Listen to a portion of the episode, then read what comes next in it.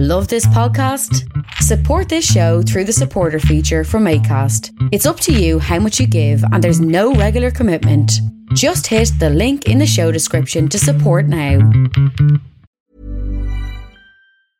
A lot can happen in the next three years. Like a chatbot may be your new best friend. But what won't change? Needing health insurance. United Healthcare Tri Term Medical Plans are available for these changing times.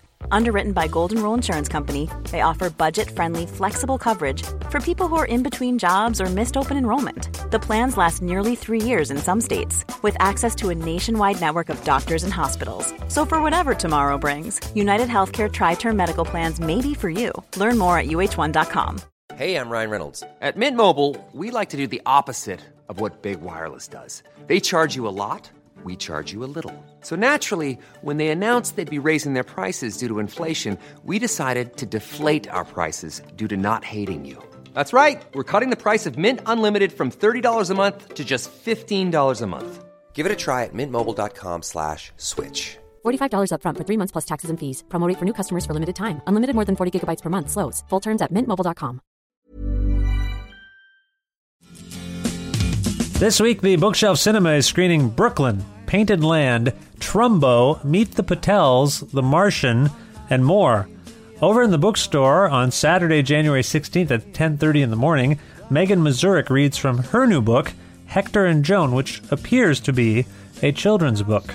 The Bookshelf is an independently owned cultural hub located at 41 Quebec Street in Guelph. For more information about the bookshelf's hours, listings, blogs, directions, and accessibility, please visit bookshelf.ca.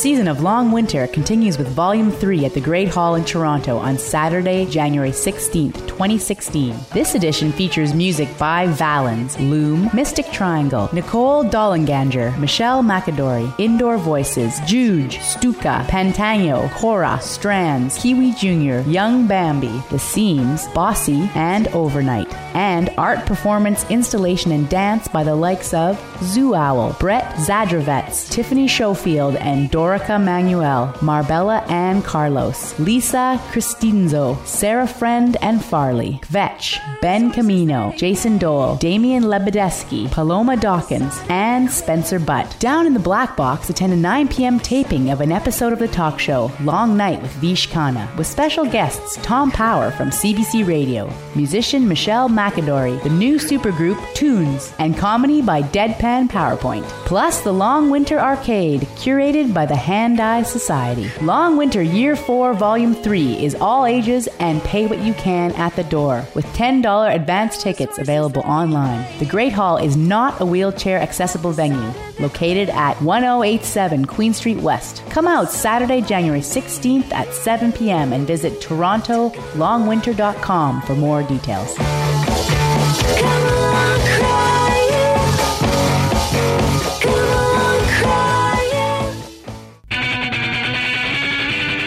Creative Control with Vish Khanna.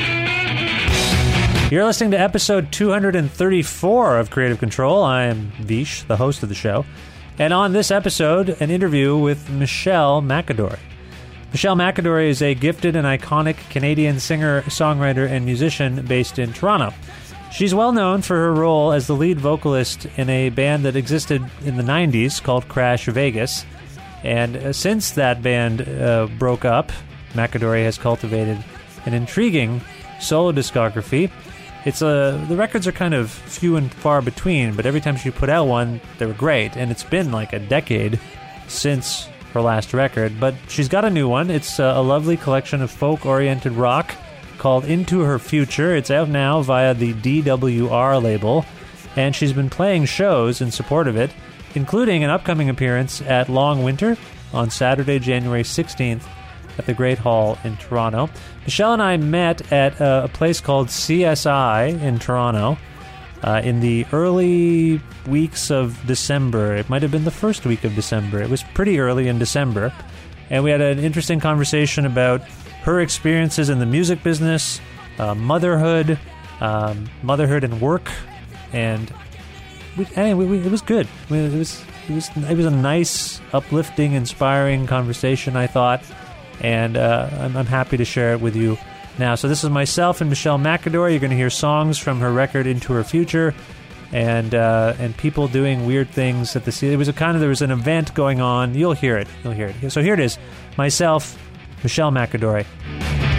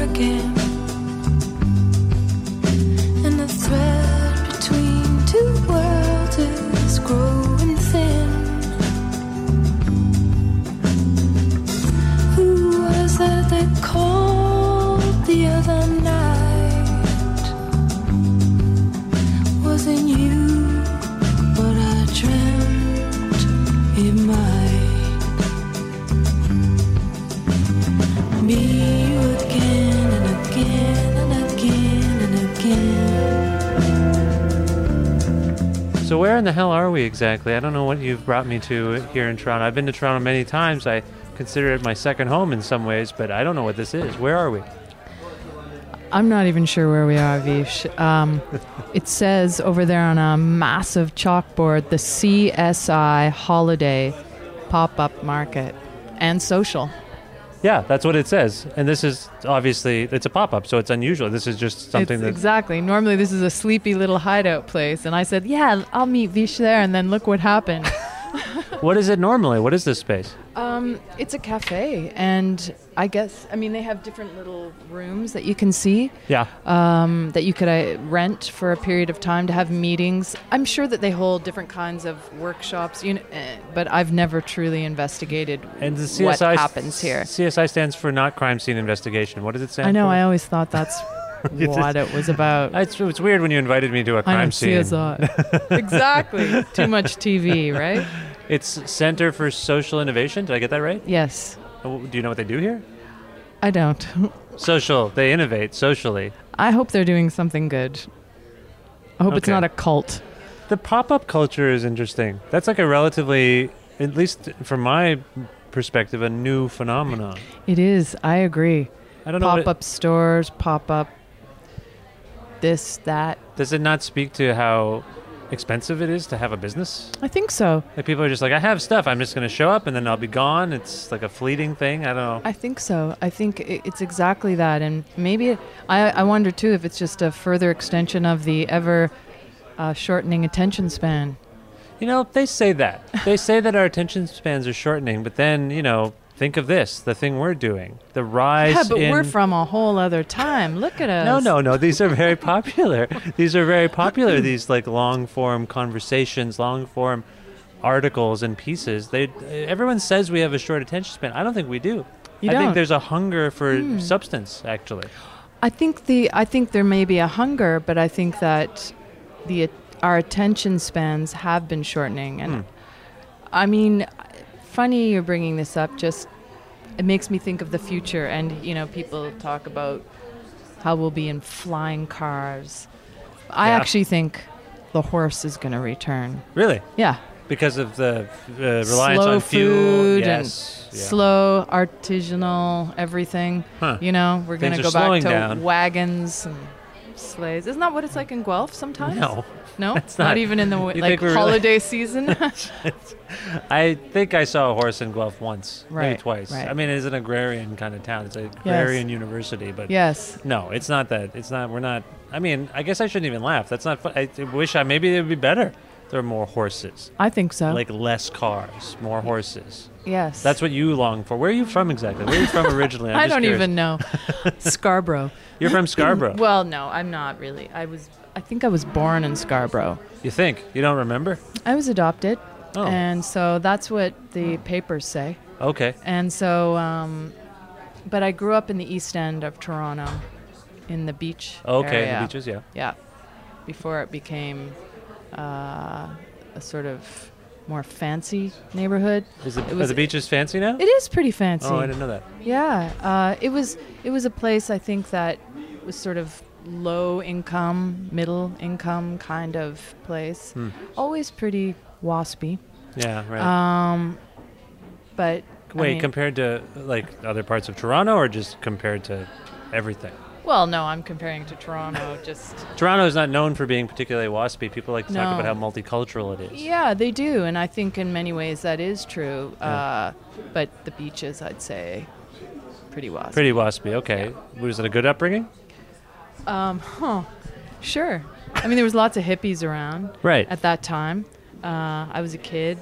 I don't know. Um, yeah, I think. I mean, the great thing about growing up there for a period of time, I didn't spend all my youth there, but to just we the beach, the shore, the Lake Ontario, you have incredible access to the lake Mm-hmm, um, in the far east of the city. Before it was kind of polluted and not always. w- I don't even know. I was swimming in it forever. Oh, it probably was polluted. And the boardwalk, I was fine. I never Yeah. picked up anything strange, and uh, I loved it. I mean, just waking up.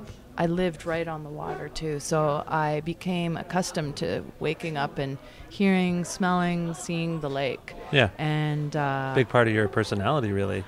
that that that that lake air probably is unlike anything. Yeah, the lake water is powerful. To Yeah. to live on water is really, really powerful. I miss that actually. In fact, being in this city now, um, I like exploring different areas, but I don't want to ever go too far north because I, I feel that I can't. I'm I'm you know too far from the lake. Right. Good. The, the further the, the lake is south, you don't want to be. That's you're right. connected to the. You're like a mermaid or something. Like you Thank need to you. be. Oh, that's lovely. It's the first time I think I've been. Maybe the second time. No. You, you that's uh, was your upbringing a good one? You were adopted. That's Yes. interesting. Was that was that people have different experiences Sure. being adopted? Sure. What was yours no, like? I was very lucky. yeah. Yep. No. Good Good, people. was taken in by good people, and um, yeah, it's just been one of those things that I guess I've always known. Um, but I think I was really lucky. It's been interesting uh, because I have some good musician friends who have also been adopted, and it's been funny to share those stories amongst ourselves. And uh, there was a point with in Canada where they opened up what is called the um, disclosure. Oh, thank you. That looks delicious. Thank you He's very much. just getting a I sandwich. ordered a sandwich. Thank you. Yeah, a sandwich. Look at that. Lovely. Yummy. Um, It's always a challenge when I order food on this show of hand food because I got to eat this with my hands and talk to you at the same time. so I'm going to ask like really long questions in hopes that Oh, you yeah. you answer a long time while I'm chewing and digesting my food. It's a it's a little rude, but I'm hungry. That's we're, all right. We're at this. I mean, is it there normally food? There's normally food at this thing. I this think so. Yeah. Yeah. You don't come here that often. You no, Just, why did you pick this place? I don't get it. because I released a record. And I just needed a place. No. You wanted to, but you've you've come here no, sometimes. I, I have come here on occasion. Um, really, it's just because it hasn't been too busy and it's it's very spacious. You No, can no, it's imagine nice. it without a market. yeah. Um, inside that, it, it's spacious, so it allows you to kind of find your own little spot. And um, I'm surprised you didn't pick a place near the lake. That would have been interesting. Well, I might have if I now that we're talking about it I, because that would be beautiful. Uh, but I needed to be a little closer to some errands that I have to yeah, run. you got to do some stuff. Yeah, uh, yeah, yeah. because I have to get out of town. But um, back to the adoption thing. Yes. Just that in Canada, can't remember now when that was. A decade or more, a couple decades ago, a What- little less than that. They they opened up the the uh, the adoption register. It's always been this thing that was kind of cloaked in secrecy, silence. You know, the bastard children. Right. Um, Game of Thrones. Game of Thrones. Sorry, I don't want to. No. You and I were texting about Game of Thrones the other day. We were talking Yeah. about it, I know. and I don't like the show, but I can't stop watching it. Yeah, secretly. Bastards. Yeah. There's a lot of for people who don't know the show. There's a lot of talk of bastards. Yeah. Jon Snow and all the bastards. Yeah, yeah, yeah. Jon Snow. That's right. um, anyways, they, they opened up this register, and suddenly we had access to more information than we ever did. So a couple of friends sort of dared each other, Are you going to put your name in? Oh, I will if you do. Okay, I will. You mean to find out your background? you would get more information, non-identifying information, and then you could put in a request to meet, you know, your birth parent or parents if you desired to. wow. But that'll have to be another show we do. Did you? You don't want to talk about? Did you do no, it? no, I did. I did. You, did you meet them? I met uh, my birth mother. What was that like? I can't even imagine. Heavy. Yeah. Yeah. How long ago was this? Heavy. Uh, this was maybe 14 years ago Oh, or it was something. a while ago. Oh, okay. Yep. Wow. Yeah. And do you remain in any kind of contact? Not too much. No. No. It's sort of a strange. I can't even imagine it. I mean, I'm a Yeah. father. You have kids? I do. Yeah. Yep. I do. So I have a child. you have one child. I have, I have a couple of kids now. What does? How old is your child? 12. Twelve. So this meeting of with your biological mother occurred before you had. Your, Yes. do you think about this aspect of your life? The fact that your mother, for whatever reason, had to give you up, and now you're raising a child. I mean, do you Oh my? God. It's so, of course, Yeah. and but it's it's such a complex, layered um, subject, and it's it's been with me forever in many ways. Yeah. But I'll tell you, one of the most amazing things has been becoming a mother. Um, there's things I found out, learned upon having a child, and in my way of parenting, I- you know, that have helped heal. I don't know, just i it's it's interesting how uh, how being a mother has been a very wonderful and. Um,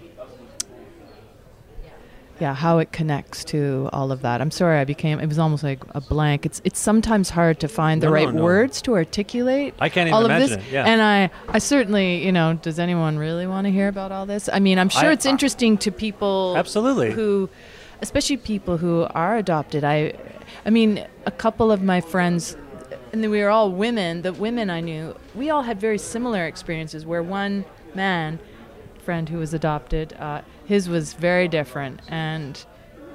Um, You mean the experience of being adopted and finding and finally having contact with your birth parent, Parent, or yeah, parents, yeah. whatever the situation was. But uh, yeah, it's it's a complex thing, Well, I mean- mired in so much. Uh, I mean, the context, the time at which people, women primarily, would be giving their children up for adoption. Why? Um, Well, there's the psychological, in terms of trying to find your birth parent, there's the psychological impact on the child of recognizing that they were given up by someone and taken in by another, hopefully. But then to have that meeting yes, and then deal with, sort of confront the psychology of someone who was in a state where they felt they had to give up a child. I mean, the heaviness on both sides, I can't even fathom. exactly. Yeah. Exactly. And I can't either. You know, it's still. There's so many reasons why people Sure. do it. I mean, you hear someone like Joni Mitchell talk about having given up her child for adoption. Patti Smith Yeah. as well. Yeah. Um, you know, there are.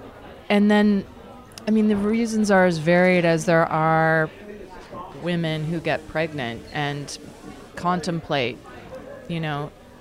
And I think it seems it seems to be, or, or there's a certain era to, um, I think that provides a context for which women were maybe not as free to consider having a child and be a single Right. woman, Right. you know, mother. Right. Um, there was so much stigma attached with that. Um, whereas there's Hmm. not as much now, I don't think. Well, you pointed out some artistic people, Yes. Patti and Joni, and Yes. and I think for some artists, the idea of being tied down, moored Yes. to something or someone, Yes. very devastating to the artistic practice. I Yes. mean, I know that Patti, when she decided to have a family with Fred Sonic Smith, had basically retired. Like she was making music and doing poetry and doing stuff, but she re- retired from public life, Mm-hmm. from public performance, and recognized that that was something that had to be done for the sake of her family. But yeah, I mean, it's heavy. Like I don't know. I don't know how. I don't know how people. I, I mean, I do know. I'm going through it now with my wife. Like we're balancing our careers or whatever, our Yes. fa- our work Yes. with our family, and it's being it's been a bit difficult yeah. to do it. Yeah, and we had talked a little bit about this from a different angle when we were speaking before, just Yeah. in terms of like what is it like to tour or do things. And Yeah. I wonder too about, you know, is there a bias against people with families? I- we often hear about it with women, right? Mhm. But I think for men too, and Yeah. just the idea that, you know, does our culture have a kind of bias against um, people who have children? Is our culture a bit ageist? And I think it is. I think, uh, particularly if you're working with other people to support you. I, we, I had a meeting once, and I was in a band, and we had a meeting with a label, and they were taking notes, but as soon as they realized that our singer and Yes. songwriter was about to have a kid, pen went down. right. They just put it down, and I was like, "Oh, that's terrible." That that's. Yes. I mean, they were just like, "Are you guys going to tour? Are you going to put go all in?" And they were like, "Yeah." We were like, "Yeah, we'll do what we can." Like, obviously, we have some of us have day jobs and things like that. But as soon as he mentioned he was about to have a kid, done. And there is a bias, absolutely. Yes. I mean, you you're in an interesting position because you have gone a long time between records. People recognize. How long has it been since your last record? Um, about a decade, just over a decade. Right, 10 years. And so that's an I've been having this conversation with artists a lot lately about the notion that the public perception that an artistic impulse is turned off. This idea that for 10 years if the public would be like, "Oh, she just didn't do anything. Yes. We didn't get something, so she just not must not have been doing anything." right. right. But my argument has been with some people that no, that if you make stuff, Yes. whatever you make, Yes. as long as you have the means to make it, you just keep making it. You may not share it all, but you keep making it, or you f- you have the impulse. You write things down, whatever, depending on your practice. What has that ten years been like for you? Like, what were you doing in those ten years? Were you constantly making stuff, or were you were you kind of resigned to not doing stuff? Um, I'd say definitely making stuff. Was it constant? I think um, I had a record. The last record I had made, I was pregnant, and it came out after I had my child, and then I was getting offers to go and tour, and um, I remember, you know, it was like this sort of crossroads. Oh, and they were interesting offers to tour. Things I've, you know, I realized like, oh, this is a good, this would be good to do. But I also had never been a mother, and um, it was profound to me. And I knew that this was important for me to do. So I said no. Um, and so those first early years, it was very much about just being a mother and figuring out how to cope with tired. But actually, music was really important to me at that time to listen to to and to be making things in the air singing so it sort of just kept going and then as um, my son got older yeah i just felt like i had more time and i just kept trying to find more time to write more and started recording started making little recordings um, doing the odd show and uh, trying to move towards making a record and trying to get funding Did you find that you, when, when you had your son, and at, at a certain point, did you find you were actually singing more every day than you might have normally? that's interesting My son, like I, I sing to my kids every day, right every single day. Nice. I'm, I'm not a singer. Yeah. But I, but I, I actually am practicing. I'm not practicing. I mean, I don't mean to be, but I'm just singing so much that I think I'm, I'm like, oh, I'm actually getting a little better. yeah like the, I'm just doing it literally every day for lullabies, for sleepy time. sure And my kid and I, my son and I, are making up songs all the time. Did you have that? Oh yeah, definitely. I think I just I just started fooling around a lot more again too, you know. It's Having like- fun. Yeah. Yeah. I mean, I've always liked to have fun. Definitely. um, but there's I mean, having a child, you know, invites you if you want to to to play. Um, and to, to get to get you know just to sort of I don't know, enter into the imagination and make sort of take that a little further. Yeah. And You did know? that? So I mean, ten years since your last record, and your son is how old again? 10? Twelve. 12. So that is close to the same trajectory between rec- records. Yes. Has motherhood, has raising your son informed this record into her future? Oh yes. Um, I mean, these songs, uh, th- they're not autobiographical songs. That's not really how I write. It's not like confessional writing or anything. But I would say sometimes in imagining a listener, or you know, it would be my son, um, and I think it's you know being a mother and things that I have been through um, since he's been alive made me contemplate love a lot and what love is. I, I feel like it's been a I've been schooled again on what love is or being a mother has blown apart many ideas I've had about love and um, there is no love like the love uh, you feel I think for a child. And um, but it's just taught me so much about myself i guess perspectives. And um, well i'm really lucky that i have an incredible kid you know he's he's smart. I think we're just lucky that we have brilliant communication with each other. Um, and i don't know i just feel lucky i have a really healthy child i can't fixate too much on the what the context is in that way. Sure, you know? sure. Um, yeah, You just feel lucky. I do. Yeah. Yeah, I feel lucky because this sandwich is amazing. I don't know if you've had a CSI sandwich, but I it's, haven't. it's really wonderful. Well, I might just have to after have this. First time I ever encountered you uh, as a younger person, uh, or in my lifetime, was on the television. Oh, really? I think so. It must have been. I don't see how else it could have happened. I think you were in a music video with your band Crash Vegas, Okay. and it was probably, I guess it was probably inside. What was your first video? What was the first video for? Crash Vegas? Uh, probably Inside Out It was right. Yeah. and that was a that was a by Mass- a tree. that was a massive song. It was very big for us. It was big, right? Yeah. I mean, I remember hearing it, and then the first time I saw you, I remember someone coming into I, my dad had a store and I had been working there and someone came in and said, "I keep hearing that damn song of yours." like, okay, I'm happy for you, but do I have to keep hearing it? And I was like, I had this mixed reaction. Like, is that a good thing or is that a bad thing? Well, it was a big. that band was uh, a big band. It seemed when I. So what, what year was that? That song must have come we out in 90, Canadian moment. 92, was it?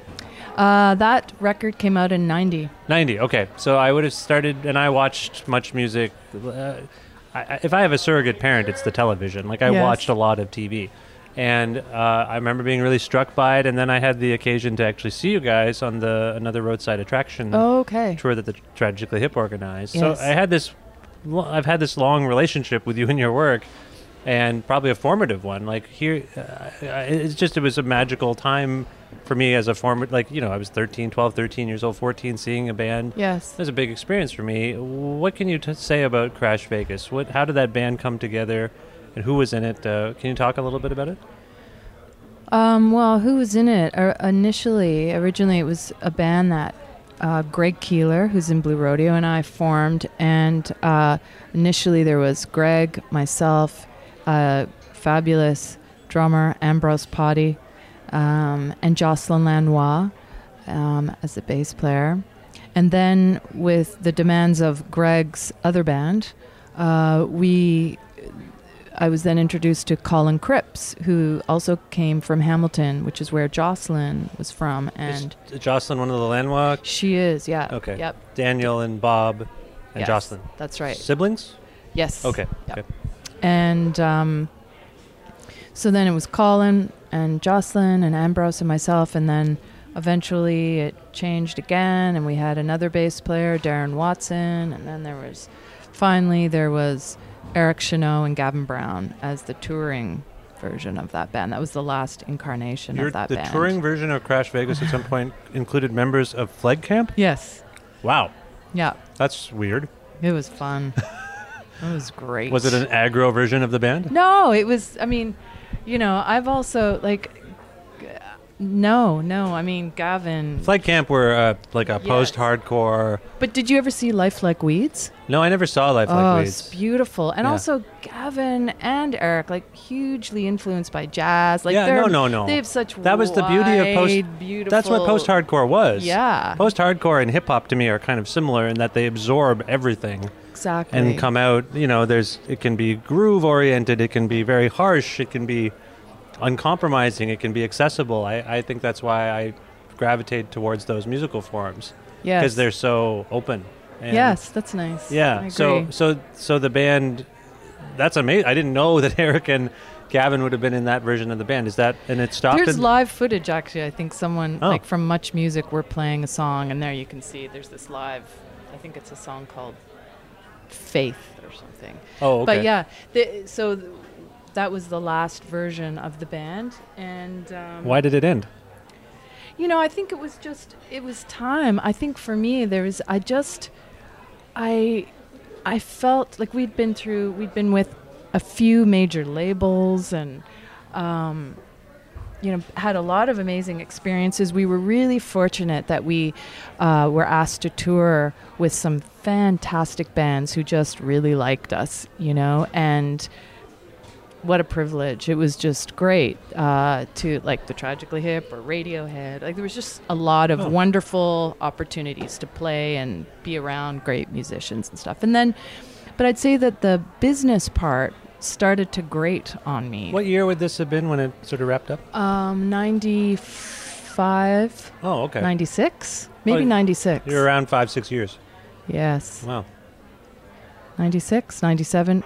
I'm forgetting. Okay, but that's but around there, um, maybe 97 actually. I don't have my chronology. No, no, no. I'm straight, sorry. so- you probably weren't expecting to Um, remember all of these things. No, it's funny. I think it's like, why don't I remember these things?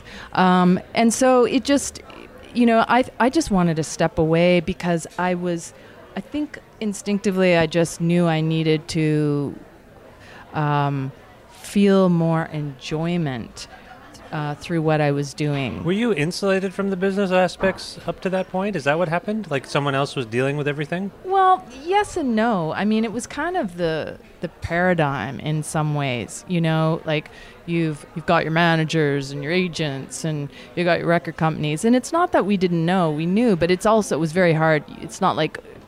I mean, I didn't want to take on all that business stuff, especially when you're touring, and we were touring a lot. And, um, you know, I think that you know, you at least at my experience, anyways, working with some of those labels, and we met some fantastic people at the Sure, labels. sure. But there was also Here's a cool fact a crocodile can't stick out its tongue. Another cool fact you can get short term health insurance for a month or just under a year in some states. UnitedHealthcare short term insurance plans are designed for people who are between jobs, coming off their parents' plan, or turning a side hustle into a full time gig. Underwritten by Golden Rule Insurance Company, they offer flexible, budget friendly coverage with access to a nationwide network of doctors and hospitals. Get more cool facts about UnitedHealthcare short term plans at uh1.com. Hey, it's Ryan Reynolds, and I'm here with Keith, co star of my upcoming film, If, only in theaters, May 17th. Do you want to tell people the big news? All right, I'll do it. Sign up now and you'll get unlimited for $15 a month in six months of Paramount Plus Essential Plan on us. Mintmobile.com slash switch. Upfront payment of $45 equivalent to $15 per month. Unlimited over 40 gigabytes per month. Face lower speeds. Videos at 480p. Active Mint customers by 531.24 get six months of Paramount Plus Essential Plan. Auto renews after six months. Offer ends May 31st, 2024. Separate Paramount Plus registration required. Terms and conditions apply if rated PG.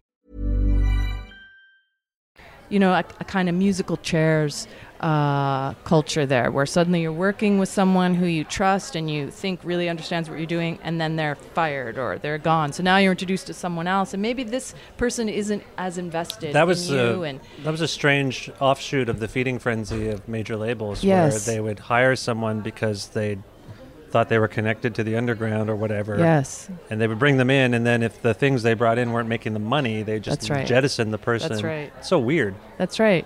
And I think, you know, that it just it was it was a hard thing to bear after a while and always being referred to as product i mean it's just it's a tired old kind of story of just working for the corporation as a musician and Yeah, sure. you know uh, I don't know that it's a tired story. I think it's no just. maybe not maybe it's I think it needs to be told. I, I'm certainly. I think it helps younger. I mean, I don't know. I don't think younger artists rely on those structures anymore. i, I don't either i mean i like and you don't either. No, I mean, I. th- Although sometimes, as I, I, I feel like in many ways, I don't know what the hell is going on with music business.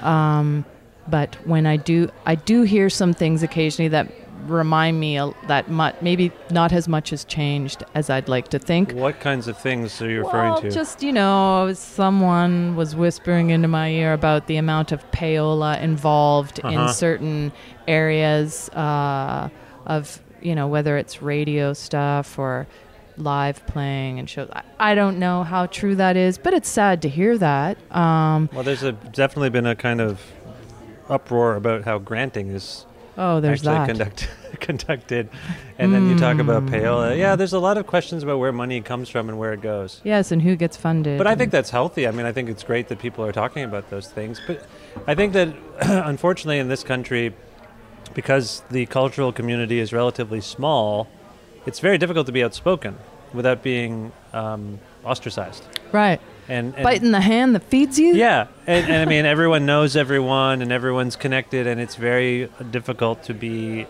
critical uh, and honest.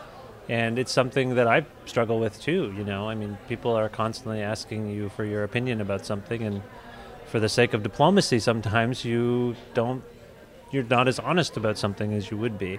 Do you think that's a Canadian thing?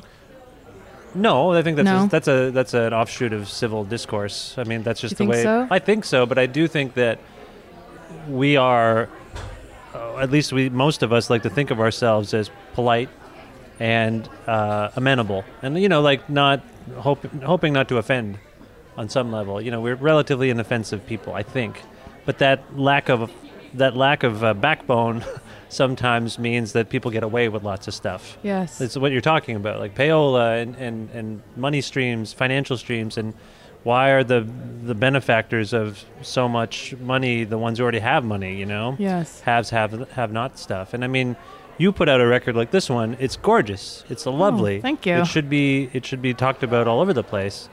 For whatever reason, I, I gather you've done it relatively modestly. You know, I, I mean, it seems like a very extravagant project to me. Um, you hired a publicist. You have a yes, I have a great label who hired a publicist, and also Greg Keelor, who produced the record, just Yeah. believed in you know the material and was Yeah. excited by it, and just supported the whole thing. I want to ask you. Uh, we've kind of gone on a weird business tangent, but maybe it's not weird. Again, I think it's important to talk. well, about it these right. I mean, it's it's funny when money becomes you know the dirty word, and yet it is. As much as I, you know, hope that we can have a kind of Marxist approach to what we're doing, it, that we don't live in that kind of culture. But your perspective to me is crucial because over a 25 year public life, at least, you have gone through the major label system. I think that when you when Crash Vegas ended, the next time I heard your name, you seemed to be part of an underground Toronto music community, the rat drifting Right. crowd with Eric. You you maintained a relationship with Eric Chenaux, and then you were making, I would say, a music that still to me had a a, a pop sensibility, but you were Right. seemed quite keen about more ambient sounds, more. I hate using the term experimental. yes, It's stupid, but but you did seem to be w- hoping to push pop a little bit, and and and then now I'd say you've with Greg, you made this record with Greg Keelor as well. Yes. So you've kind of come. I don't know if it's a full circle moment. Did you work with Greg in that time? Uh, Um, well, we, we've never worked in exactly this way, though. There's something we've definitely, you know, early Crash Vegas, we would sit and work those songs Yeah. and work on arrangements. So in that way, where it's a full circle. and, and he, like he left Crash Vegas because of Blue Rodeo commitments. That's right, yeah, But then you never really collaborated this way. no, no, we haven't interest- since that- then. That's interesting. That's like that says something about you. I think anytime I don't think that th- that's a coincidence. I think you are probably at a point, an, a kind of point zero. Is that right? Like your circle, the circle. Interesting. Do you think you're back at the beginning? I wonder. What could this having mean? Having accrued all this wisdom and experience, you're kind of starting over, and you've made a really like this is a record that I think any of these songs could be on the radio just fine. wow. Radio. I love radio. But there's payola. or maybe I could just pick up some beautiful birch stems over there and I Yeah. could go into the radio This- station. I could gift them with red boughs and, yeah, Esoteric gourds. pop-up market as Yeah. opposed to esoteric Gift pop cards. music. Yeah, yeah. Um, what has this relationship like with Greg been like for you? I mean, do you were you in touch this whole time over the last? We have. We we we're super close friends. Um and yeah, we're very very close friends. There's kind of a f- it almost feels family like at times. Um he's somebody I trust. You know, I I think uh, going back to your initial question of like why did you leave Crash Vegas or anything? I think I needed to go off and just ex- you know, experiment. Yeah. Um find just yeah try out some things without feeling confined or with a deadline or having knowing that someone at the other end was going to listen to it and go no i need to hear A you know a single you know. It's just like no I, I don't want that's not how i listen to music. It's not how i make it. I no Yeah, i can't. yeah. and i don't even respect your choices so how can i have you you know Right, some business executive or whatever. yeah, Yeah, exactly yeah. and how many painters get told to put more blue in the corner because you know, Yeah, it's a weird. Well, I guess it has to do with saleability. I mean, most. Right, and that's that's a strange. For me, that's never worked. I mean, maybe for some people it, it does work, but it, it it's not how I can write. I, I sometimes I wish I could. You know, maybe that would be a uh, well, be maybe lucrative. But um, yeah, so I think it's been important to go off and play with different people. And for me, uh, that's how I learn too. That's how I find out things about making music um, is through spending time playing with other people, listening to music, and um, and then coming back to Greg. Like we've both been investigating different things, but still staying in touch. So I think it Yeah. was just a really good time. And you know, I've had this obsession going on with this British Isles folk rock thing, and and going back to that stuff I was making with Eric Chenaux or like rat drifting, that stuff just was looser. It was it involved improvisation. Yeah, So instead of having strict arrangements, they were more open. Yet the melodies were there. It's like here's the tune. It's Yes, not like I'm going to yes. make the tune up completely on the spot. Right. But with this record, it was important. I wanted it, for me it was very much about melody. Like I want these specific melodies. Not that people weren't free to bring in No, but this is structured. Like this is quite a Very structured much. experience. Listening and Greg experience. heard that. You know, he's like, I get it. You know, and it's like Fairport. Conve- you know, I was sort of using these other bands as touchstones, like Fairport Convention, and and he heard that and saw that, and uh, so uh, it was just it was good timing for both of us. Did he? really. Did he help craft the songs per se? Well, in a way, I mean, they were written really, most of them, except for maybe one where we kind of worked on it more together. But um, it definitely was some of them. I think he would, you know, he, he would, you know, encourage me to pick tempos up with a couple of them because I do tend to like the kind of languid approach, Mhm. even though I love fast rock music.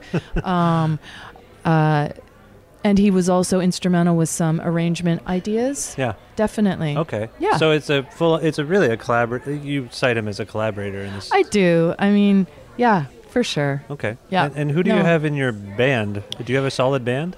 Um, I would say to a degree. Um, I mean, there's been two people that have been there, and I'm so grateful. And they play on the record, all over the record, which is uh, James McKenty. He also was the engineer of the record. He's the recordist. Was he based in uh, Peterborough? He is. Yeah. yeah. And he had been in a band called The Spades, Yeah. which I didn't know anything about when I met him, um, but have, of course, learned more about them. And so he's playing live with me, and he's just a very talented Mhm. musician. Really incredible and very supportive in the way he plays and listens, and it's a Right. real pleasure to get to work with him. Um, and then the other person would be Chris Altman, who's playing pedal steel, but he plays guitar, bass, piano, all of which he plays on this record. Nice. And um, so, and he comes from Australia, and he's a phenomenal player. And again, just a sweetheart to uh, play with. And then right now, there's been a couple different bass players and drummers coming in. So um, But you want to make you're trying to make a go of this, so to speak. You're you're trying you're willing to tour. You're willing to go and play. Exactly. Yeah. Exactly. and uh, with all my children on my back in a bus. Uh, no, I only have one. But um, yeah, I would love to go and tour Yeah. and play. Um, how possible that will be, I don't know yet. And um, but it, but you know, it, it's funny with this record because it is such a full sound. It's a band record, yeah. It is, and so it's so much fun to present it like that because it's just so great playing with the band But it's expensive to present it it, can like be, that. Yeah, for sure. And uh, and I think it's nice to be able to do that for people who hear the record. That said, I know the sto- the songs can stand, you know, pared down. So we'll see. We'll see what happens. I guess what opportunities come uh, to play. Okay, so that's a little look into your future, about into her Yes, her future. the future is now. Did you d- draw from a lot of songs to make this record? Did you have a catalog of stuff that you'd been accumulating over the past decade, or was this a, a, a sudden outburst of creativity? I'd say a bit of both. There's definitely been a, an accumulation of songs, um, and there was a couple that I felt strongly were fit in with the body of work, but Mhm. definitely some were just coming and Right. coming, and that's that always happens too for me too. Like I'll be writing and writing, think I got a record, here it is, it's great, but then as I start working on it, there's always these things that Yeah, yeah. just through er, I don't know why it's and great. they may not have a home in what you're working on, but Yeah, or they seem to just be very connected, and Yeah. so then you include one or two. so does this stand? To, does it stand to reason that you may have more songs ready for towards another record, or I do. Um, I mean, yeah, I think that's it's it's exciting to always be writing. Um, that rhymes? So That's a song lyric right there. it's exciting to always be writing. it's exciting to always be writing. oh my God, uh, it's this market. It's doing things to me. Yeah, Um, there's yes, a little hokey in here. yeah. There, Is that woman sketching you? What? Who is she sketching? I think she's sketching you. No, no. So, who are you? Excuse me. Who are you sketching right now? Nobody. That's just a random sketch. This okay. woman looked so I was hoping you were sketching us. That doesn't. No, no. That's okay. Vish wanted, and then she looked at her like, no. A little hubris on my part. I'm sorry. I've always wanted to be sketched, but it never One happens. of those cartoon never sketches, happens. you Yeah, know, why not? Yeah, where my head is gigantic and I have a little body like a bobblehead. Yeah. Yeah. Anyway, I'm sorry. Uh, you were uh, you were saying something. Oh, you were just talking about new songs. Um, yep, there's new songs, and uh, hopefully, I'm not gonna let it go so long. Are you going to try to like? Are you are you kind of like in a moment where uh, a- position where you're trying to feel out how this is going to go? You know, you've got this record. There's been a bit of you've gotten really nice reviews, right?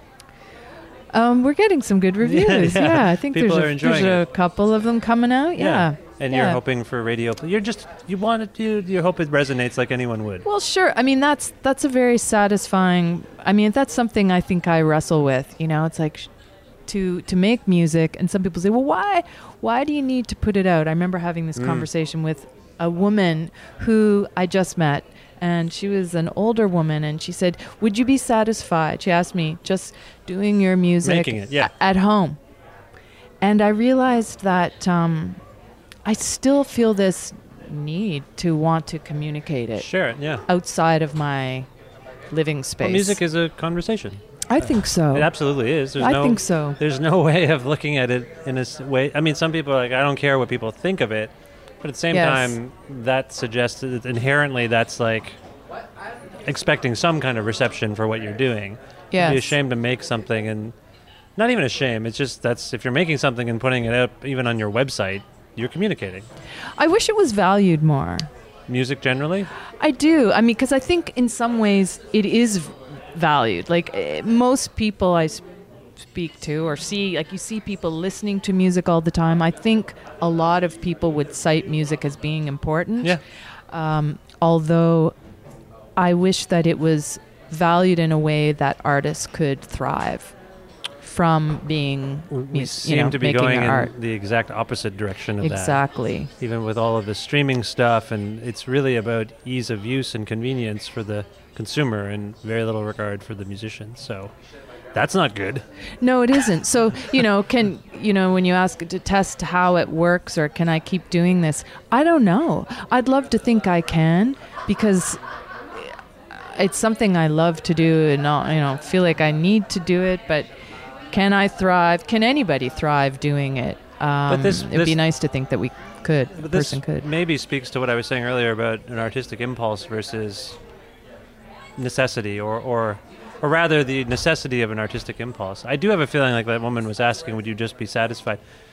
Maybe you wouldn't be satisfied as much, but you probably are always making stuff, right? You're always coming up with lyric fragments and melodies, right? Yes. Fair to say. Yes, I think that's fair to say. So there's not really a way to stifle that. I've kind of come to the conclusion that very few people can retire Right. once they've been making stuff for a long time. They're always secretly, quietly ruminating and making stuff, whether they want to or not. That's just maybe how their minds work.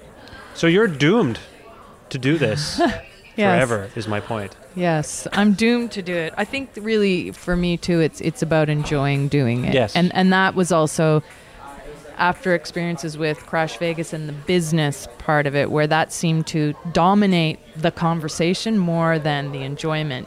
And that was just a matter of realizing, oh, some things are out of balance here. How do you Yeah. how can you rejig that to or or change the conversation i'm not sure but how Right. can i be engaged in making music that feels uh, like it's vital to me and it's you know not super compromised but i don't know i don't know how people do it now and I feel like not. I feel like the some of the questions we've raised here are not things that have. They're not questions with answers right now.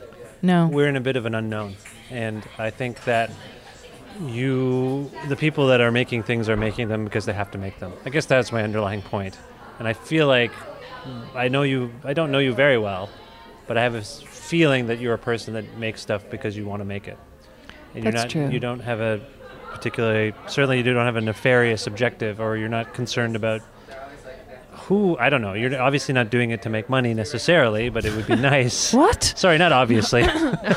that might have been a bit uh, disrespectful, but uh, you No. you seem to be doing it because you need to do it, and I think that's healthy on some level. Some people might view it as some form of delusion uh, for people like us who are just making stuff, but I think you, we make stuff because we make stuff, and Yes. uh, I'm very glad that you made this. well thanks It's really fantastic, and I hope that people check it. out. Where can people learn more about your record and your tour Um, dates and all that stuff?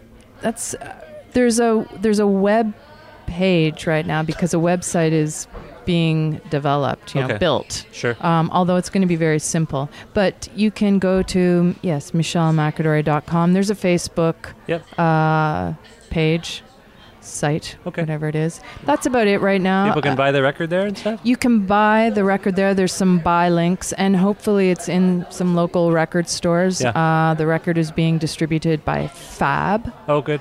and Did you press it on vinyl and stuff? there, yes, Okay. we have vinyl. It's not actually, it hasn't arrived yet. Oh, okay. I was gonna, I was gonna Um, say, uh, maybe I'll go pick up a copy. the right now. delay with vinyl um, Oh, is kind of infamous at this point, Yes. but very excited for the vinyl. Okay, Yeah, cool. but it, it just isn't quite ready yet. Well, on But my soon. I was streaming it off a streaming service uh, on on my way to meet you. So there's 15 cents right there. Oh, that's coming good. your way. Good for you. Is there a song from Into Our Future that we can play right now for people? Is there something that you would select? Well, there would be. I would say, should it be a shorter one Doesn't matter. Anything you want. How about Culvert Jack? Culver Jack. I was just listening to that song. I think when I turned off my car. And is this based on a character? What is Culver Jack? Where does that come from? Um, Culvert Jack. Uh, most of that lyric came from my great uncle, who was a poet uh, living in the Ottawa Valley in the early 20th century time, l- working laying track, oh, railway track. Um, and so I was gifted uh, a lot of his writing. And it's incredible writing, and I, I must use more of it. And so is this your biological un- uncle? No. Oh, I see. Okay. My okay. adopted Your adopted uncle. family. Sure, but I sure. refer to those people no, I as my people. I apologize. Even for- though I'm I- one of, I'm- you know what McAdorey means too. It means son of a stranger. So I think Really? I ended up in the right family. I got the right name. Um, and so uh, it, it's my great uncle's writing, and uh, so I adapted this one piece of his into Oh. that song. I added some lyrics, but uh, yeah. S- And it's it's about him writing, I guess, about a friend of his who drops dead while they're working. Uh, but it's a gonna, beautiful. We're going to end on that note. You want to end on a Well, death, really? Death okay. is part of the whole sequence, you know, from Earth and we return to the Earth. Sure. So um, heavy. That's heavy fear stuff. it's not. Okay. Yeah. this is Culvert Jack by Michelle McAdorey. Michelle, thank you so much for being on this show and, and best of luck with your future. well, such a pleasure. Thanks a lot for talking.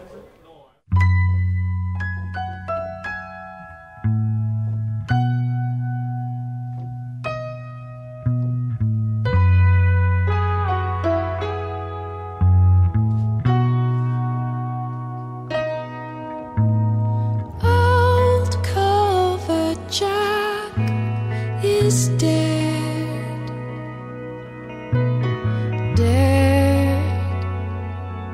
as a man can be.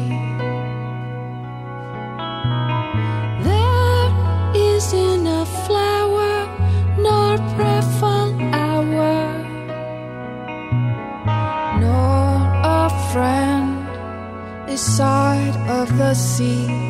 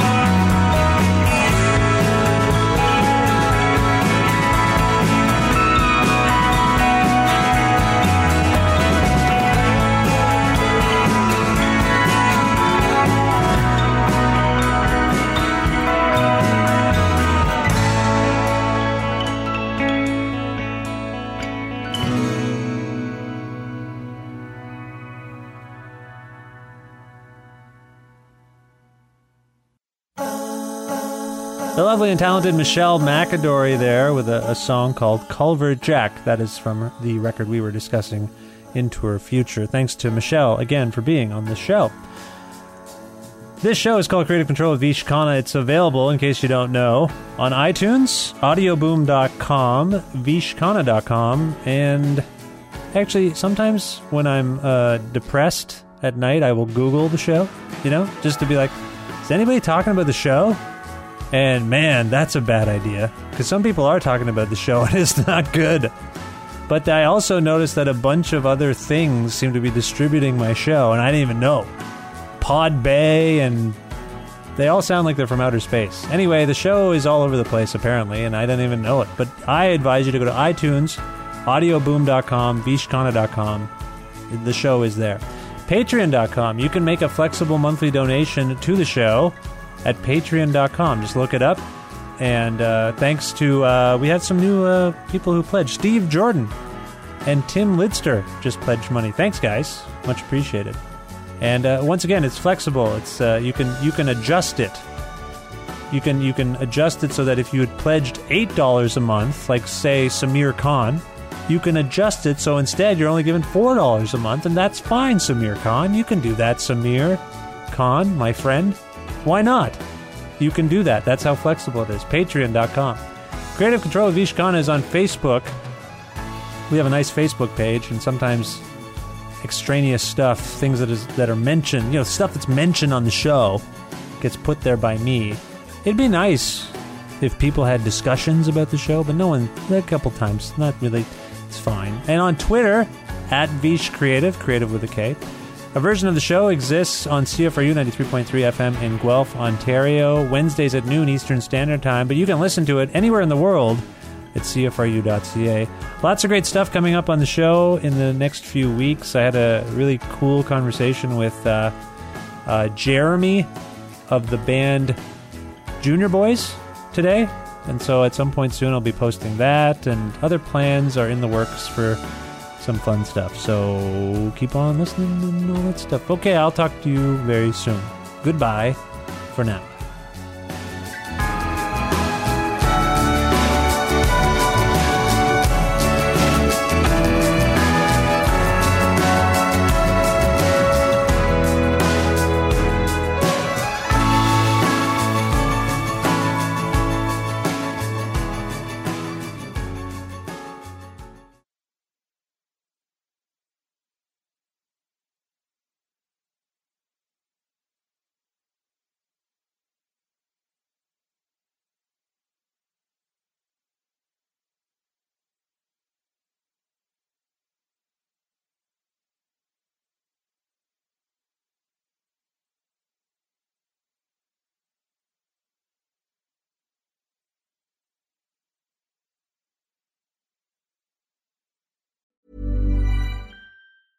Even when we're on a budget, we still deserve nice things. Quince is a place to scoop up stunning high-end goods for 50 to 80% less than similar brands. They have buttery soft cashmere sweaters starting at $50, luxurious Italian leather bags, and so much more. Plus, Quince only works with factories that use safe, ethical, and responsible manufacturing. Get the high-end goods you'll love without the high price tag with Quince. Go to quince.com slash style for free shipping and 365-day returns. Imagine the softest sheets you've ever felt. Now imagine them getting even softer over time. That's what you'll feel with Boll and Branch's organic cotton sheets. In a recent customer survey, 96% replied that Bowl and Branch sheets get softer with every wash. Start getting your best night's sleep in these sheets that get softer and softer for years to come. Try their sheets with a 30-night guarantee. Plus, get 15% off your first order at bollandbranch.com. Code BUTTERY. Exclusions apply. See site for details.